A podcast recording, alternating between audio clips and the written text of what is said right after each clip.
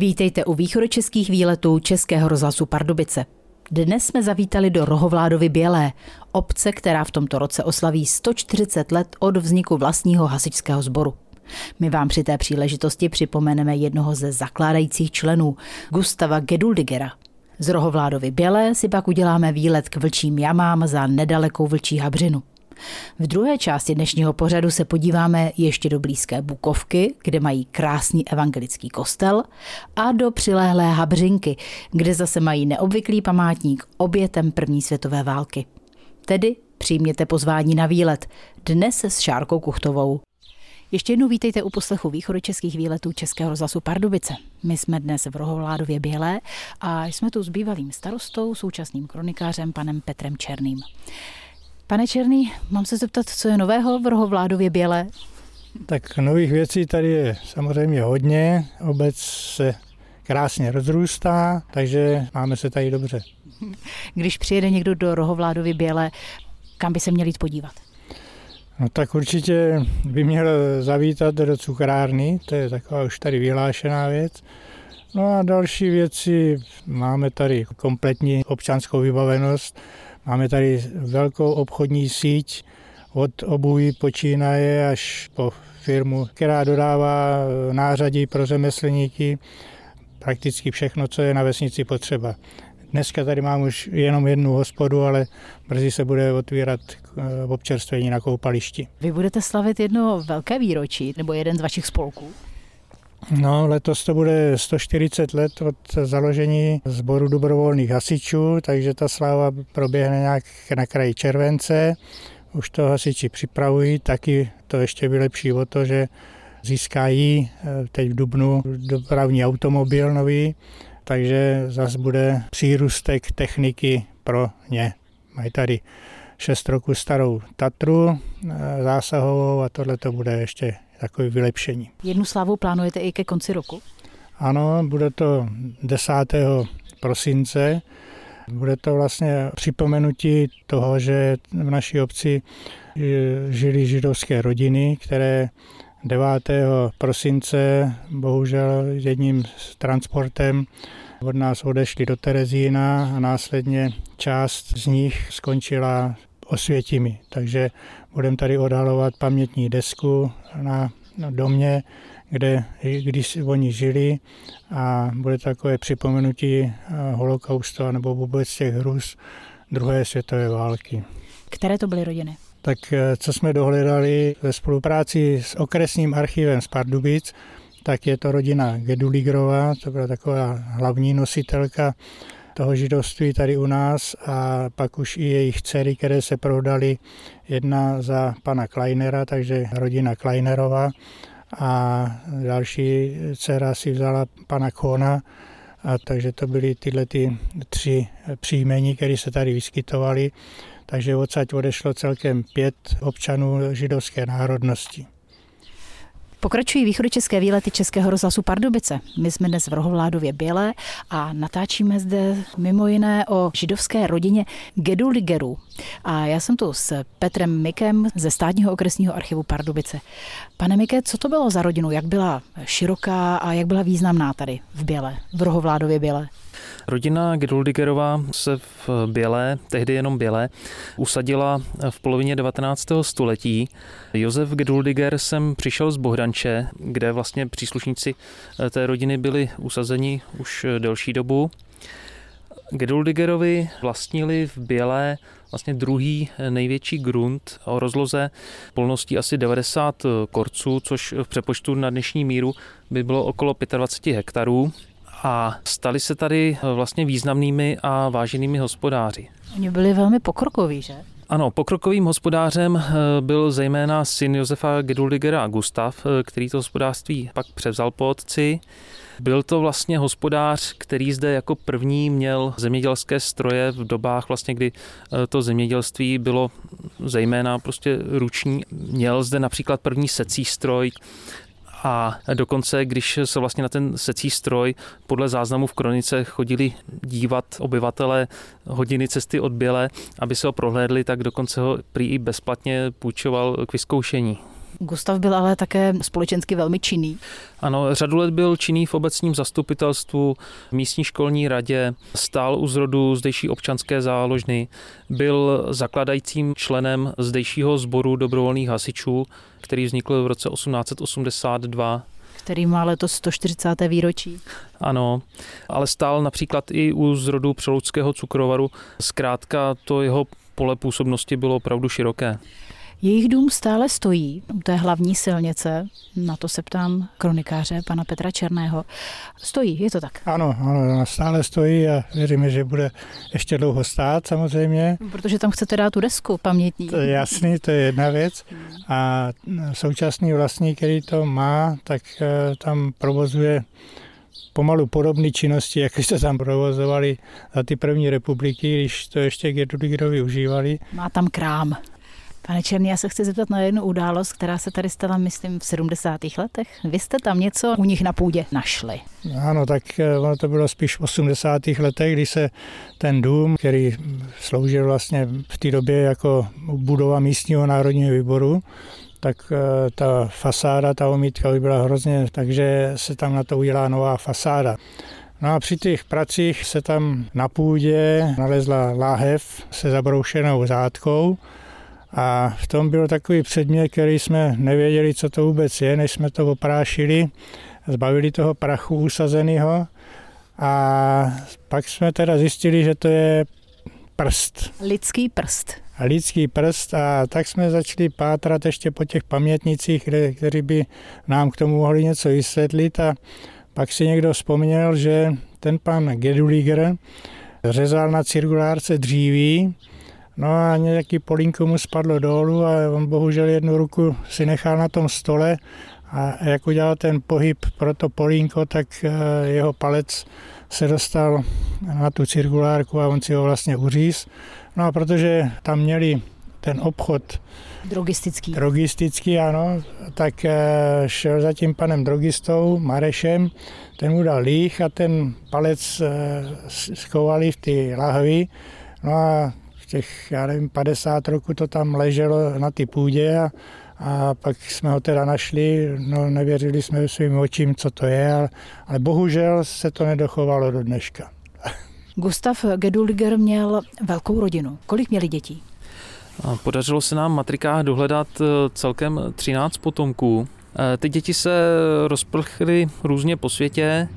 Nejstarší eh, ze synů Josef se stal významným národohospodářem, stal se ředitelem Anglobanky, dlouhá léta přispíval do novin eh, pod pseudonymem Josef Bělský a tak si posléze vlastně ten svůj pseudonym Bělský zlegalizoval i pro občanský život jako své příjmení. Bělský, protože pocházel z Bělé. Ano, Bělský, protože pocházel z Bělé. Tato větev rodiny se stihla před holokaustem zachránit. Ještě před druhou světovou válkou odešli do Velké Británie. Josefův syn František po skončení druhé světové války po únoru 1948 z republiky emigroval po druhé. Že oni se po válce vrátili, žili v Čechách s tím otcem Josefem a pak emigrovali znovu? Ano, krátce vlastně žili eh, tady v té osvobozené Československé republice a po únoru 1948 František Bělský eh, opět odešel do Velké Británie, kde se usadil jako sochář. V nedávné době o něm Česká televize natočila velmi krásný dokument.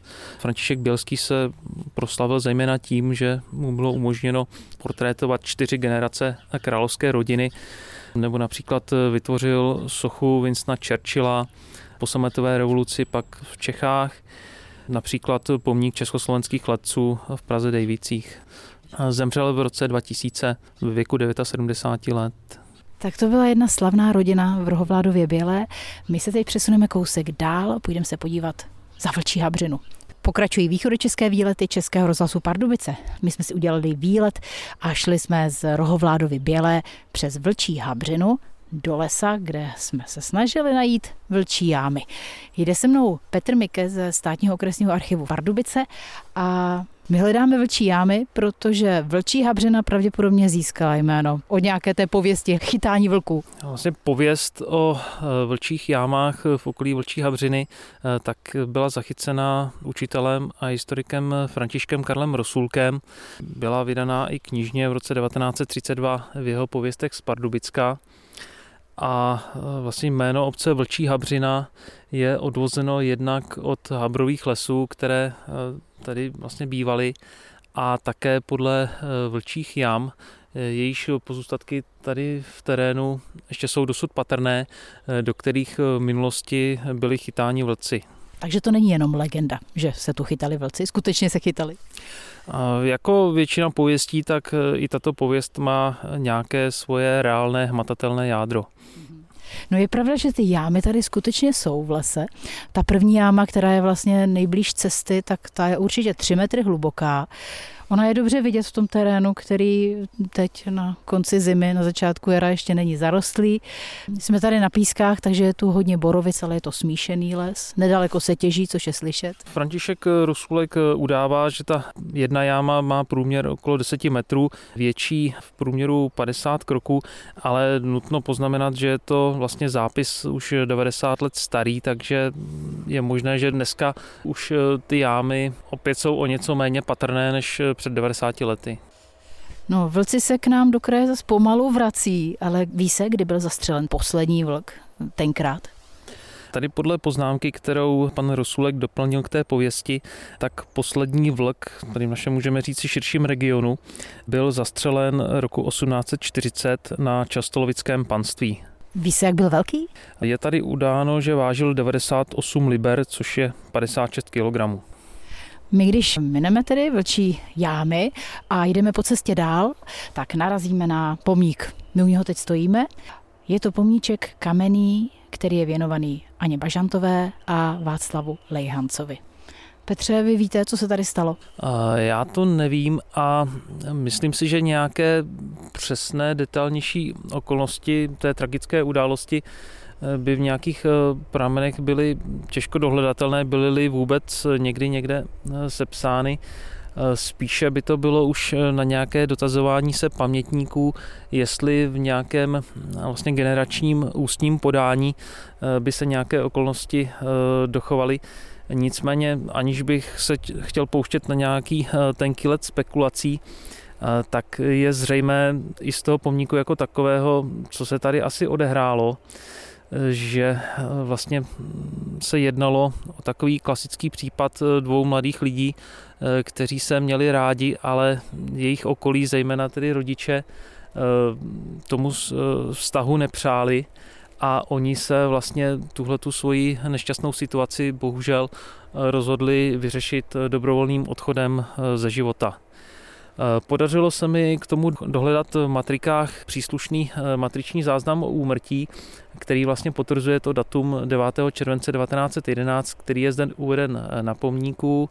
Je tam ta přesná příčina smrti, byla to vlastně otrava následkem požití kyseliny. Ten pomník tady potom na tom místě, kde vlastně ti mladí milenci zemřeli, tak nechala postavit rodina Bažantová, to znamená rodina té Aničky a ve spodní části toho pomníku je napsané Růži vsaďte na náš hrob, růži bílou červenou, slzách lásky obě skropí, chováš sílu tajenou. Až je pán v poslední době do ráje přesadí obě. To jsou události, které se staly před téměř 111 lety. Kam se půjdeme podívat, Petře, teď jsme ve Vlčí Habřině. Ono těch Habřin je tady v okolí mnohem víc. Další eh, z Habřin, eh, respektive Habřinka, se nalézá poblíž obce Bukovka, je to její místní část, dříve osada. Tak se tam půjdeme podívat. Pokračují východočeské výlety Českého rozhlasu Pardubice. My jsme dnes v Bukovce a stojíme před kostelem, s panem farářem Františkem Plecháčkem. Vy jste evangelický duchovní, je to tak? Je to tak, ano. A kostel je také evangelický. Kostel je také evangelický. On už byl jako evangelický postaven. Ano, ano, ano. V letech 1859 až 1861. Za Josefa Dobijáše. Za Josefa Dobijáše, ano. To bylo jeden z mých asi nejvýznačnějších předchůdců.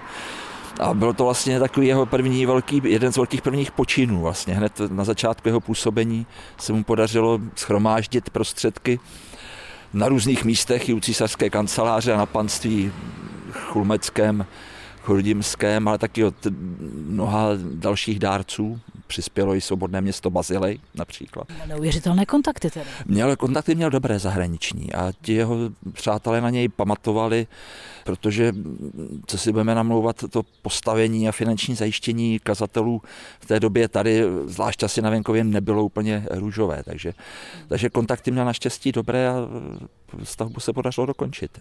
My se k Josefu Dobijášovi ještě dostaneme s kolegou z archivu, s Petrem Mikem, ale můžeme se podívat do kostela? Jistě, prosím, hračte. Josef Dobijáš tu má pamětní desku. Pamětní desku, ano, ano, z roku 1947 působil na sboru v Bukovce vlastně po celý svůj profesní život. 50 let, 1858 až 1908. A ačkoliv se mu nabízela jiná, daleko lukrativnější místa, tak zůstal Bukovce věrný vlastně až do smrti a je pohřben na zdejším evangelickém hřbitově. Ten kostel je velký, ono se nebyl jenom pro Bukovku určený, že? Tak eh, Bukovka je toleranční sbor. Eh, Vznikla po tolerančním patentu tehdy k tomu, aby sbor vůbec mohl být založen. Ty podmínky byly přísné, buď to 100 rodin nebo 500 duší. Nebo císařská výjimka. Nebo císařská výjimka, ano, ale... Takže tady se brali 500 duší. Tady, tady, tady se brali, tady se brali a ten sbor vznikl v roku 1783 už, je tedy jedním z tolerančních obstaral si kazatele z Uher, tak jak tenkrát přicházeli, museli prostě přijít od jinut, kde ta náboženská svoboda byla větší a, a déle a dříve. Takže prvním kazatelem byl Jan Kazaj a ta původní toleranční modlitebna už neexistuje. Ta byla jinde tedy. A ta byla trochu jinde, ano. Tento kostel ale už byl postaven v příznivější době, takže už má vchod do ulice, má už i věž, má zvon? Eh, má zvon, jeden zůstal zachován, jinak některé byly zrekvírovány za války, jak se to dělalo, ale dostali jsme za něj náhradu a jeden tedy tu zůstal, takový jeden z menších zvonů tu zůstal, občas ho ještě používáme. No. Ten kostel vznikl v době uvolnění, i faktického zrovnoprávnění evangelických církví s katolickou. A bylo tedy možnost stavět ty pravé sakrální stavby, čehož ti evangelici taky náležitě využili. Dneska si říkáme, eh, samozřejmě vznikly kouzelné, krásné stavby, jestli ty stavby nejsou místy velké až moc pro naše dnešní účely, ale eh, rádi se o ně staráme, je to dědictví po a ten bukovský kostel je využit, takže na co bych ještě, jestli můžu upozornit, všimli jste si velmi prostého interiéru kostela typického právě pro ten evangelicky ještě reformovaný směr, takový ten přísnější, vlastně i ty naše bohoslužby jsou takové, takové prosté, proto ústřední eh, vlastně střed prostoru zabírá stůl páně, taky prostý a kazatelná.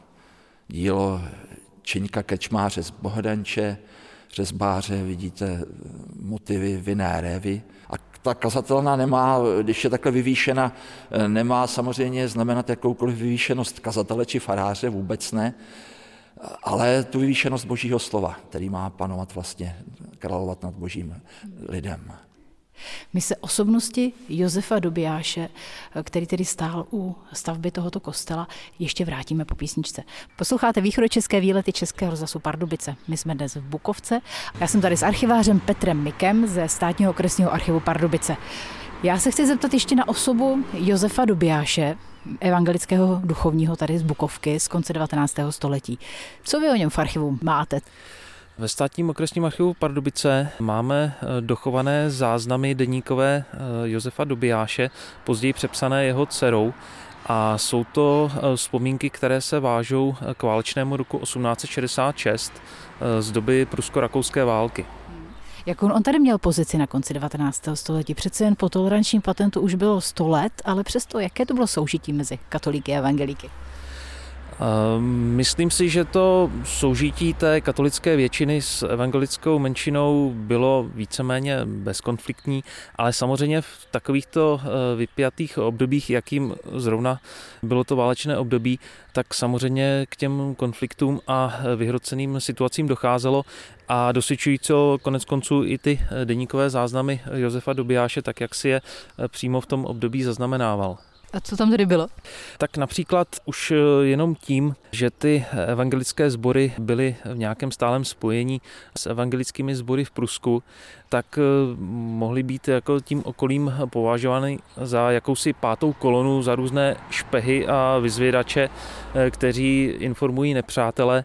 Tady vlastně přímo z těch záznamů se dozvídáme, že byl Josef Dobijáš tady svým okolím považován za špiona a byl podezřelý už jenom tím, že si v noci svítil a psal něco. Jo? Tak byl podezřelý, že si dopisuje s pruským králem. Jak byl tady ten kraj místní kolem Bukovky poznamenán válečným rokem 1866?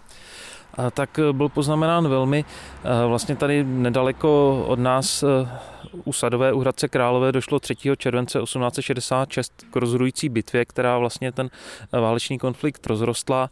Ta pruská vojska pak postupovala dál, obce byly nuceny vojáky někde prostě ubytovat, strpět je na svém území prostřednictvím rekvizicím, zajišťovat proviant, ať už pro vojáky nebo pro zvířata.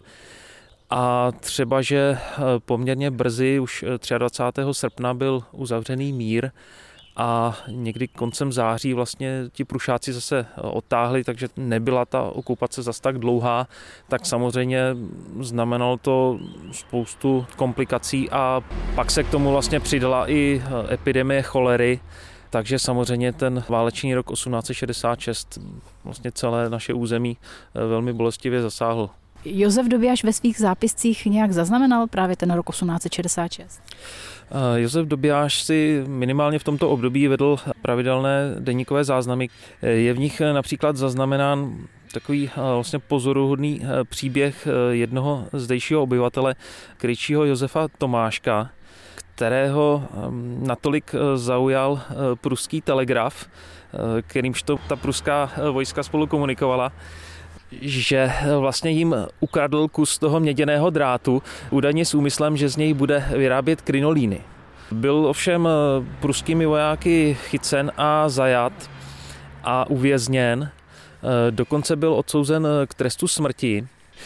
Nicméně je tenhle příběh vlastně zdokumentován hned ve dvou pramenech, jednak v těch dobijášových deníkových záznamech a jednak v kronice obce Rohovládova Bělá kde se teda dozvídáme, že nakonec eh, pro toho krejčího eh, měl ten příběh eh, šťastné rozuzlení, že to přežil, ale jenom díky tomu, že jeho bratr uplatil stráž a tam mu umožnila uprchnout. Jisté je, že opravdu ten válečný rok přežil, protože se mě povedlo dohledat v matrice, že více než rok po válce se mu narodila ještě dcera. Krejčí Tomášek ale nebyl jediný, kdo ukradl kus drátu, že ona se na tom podílela asi větší část vesnice. No údajně těch eh, pachatelů bylo více, ale on minimálně jako sebral ten největší kus. A dokonce podle záznamu v Bělské kronice, tak z telegrafní tyče by měla pocházet i žerť eh, praporů živnostníků v místním kostele. Tak my se teď z Bukovky přesuneme kousek dál do druhé místní části obce do Habřinky. Pokračují východočeské výlety Českého rozhlasu Pardubice. My jsme v tuto chvíli v Bukovce a já jsem tu se starostkou s Pavlou Friedrichovou Siručkovou.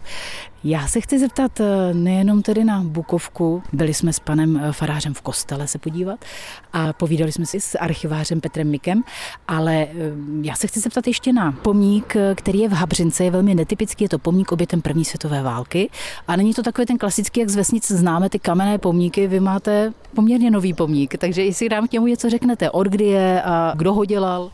Tak eh, o pomníku je to takový zajímavý, protože nikdy tady žádný pomník nebyl. Zastupitelstvo nebo rada po první světové válce chtěla pomník udělat, ale protože tady byly dvě místní části, tak se nemohli dohodnout, jestli to bude stát v Bukovce, v Habřince a dohadovali se tak dlouho, až žádný pomník nebyl.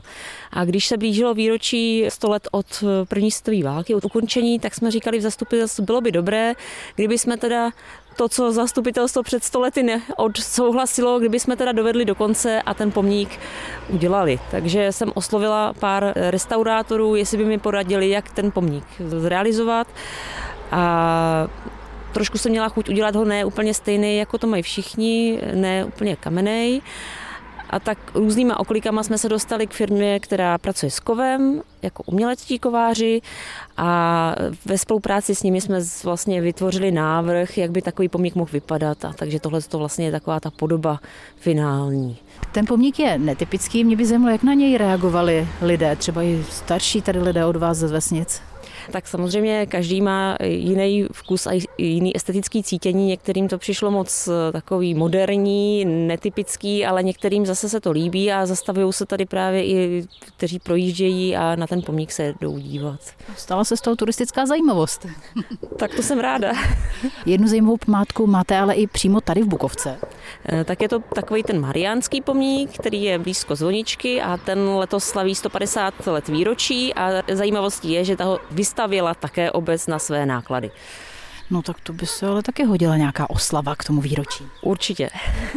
Jaké další projekty máte tady v Bukovce? Tak eh, takové větší projekty. Eh, už několik let připravujeme přestavbu kravína na bydlení pro seniory. Eh, dokončili jsme projektovou dokumentaci, už máme i stavební povolení, ale bohužel v dnešní situaci je trošičku problém sehnat ty peníze na to, aby jsme to realizovali. Doufám, že se to podaří a že nějaké finanční zdroje nakonec budou. Bukovka leží v krásném kraji, tak co turistické stezky, cyklostezky? Cyklostezku chceme realizovat do Rohovládé Bělé. Není to asi až tak úplně kvůli turistům, ale spíš, aby se dostali místní občané do Rohovládé Bělé, do školy, do školky, na nákupy, na hřbitov, aby byli bezpečně oddělení od té hlavní silnice, která tady je. Vypadá to, že by se to mohlo povíct během příštího roku, až eh, dotáhne Rohovládová Bělá stavební povolení, tak už nic nebrání k té výstavbě asi. Protože přece jen Bukovka určitě trpí hodně tím, že je to tak trochu spojka na dálnici. Je to tak, ale díky tomu, že eh, starostové z okolních obcí z Rohovládové Bělé z Bohdanče tlačili na to, aby se tady omezila kamionová doprava, tak je to znát a moc jim za to děkuju. A tady v Bukovce skončíme dnešní východočeské výlety. Pokud jste celé vysílání nestihli, anebo si chcete prohlédnout fotografie z dnešního putování, potom se podívejte na web Českého rozhlasu Pardubice. Tam tohle všechno najdete. A já vám přeji hodně štěstí na rozcestí. Loučí se s vámi Šárka Kuchtová.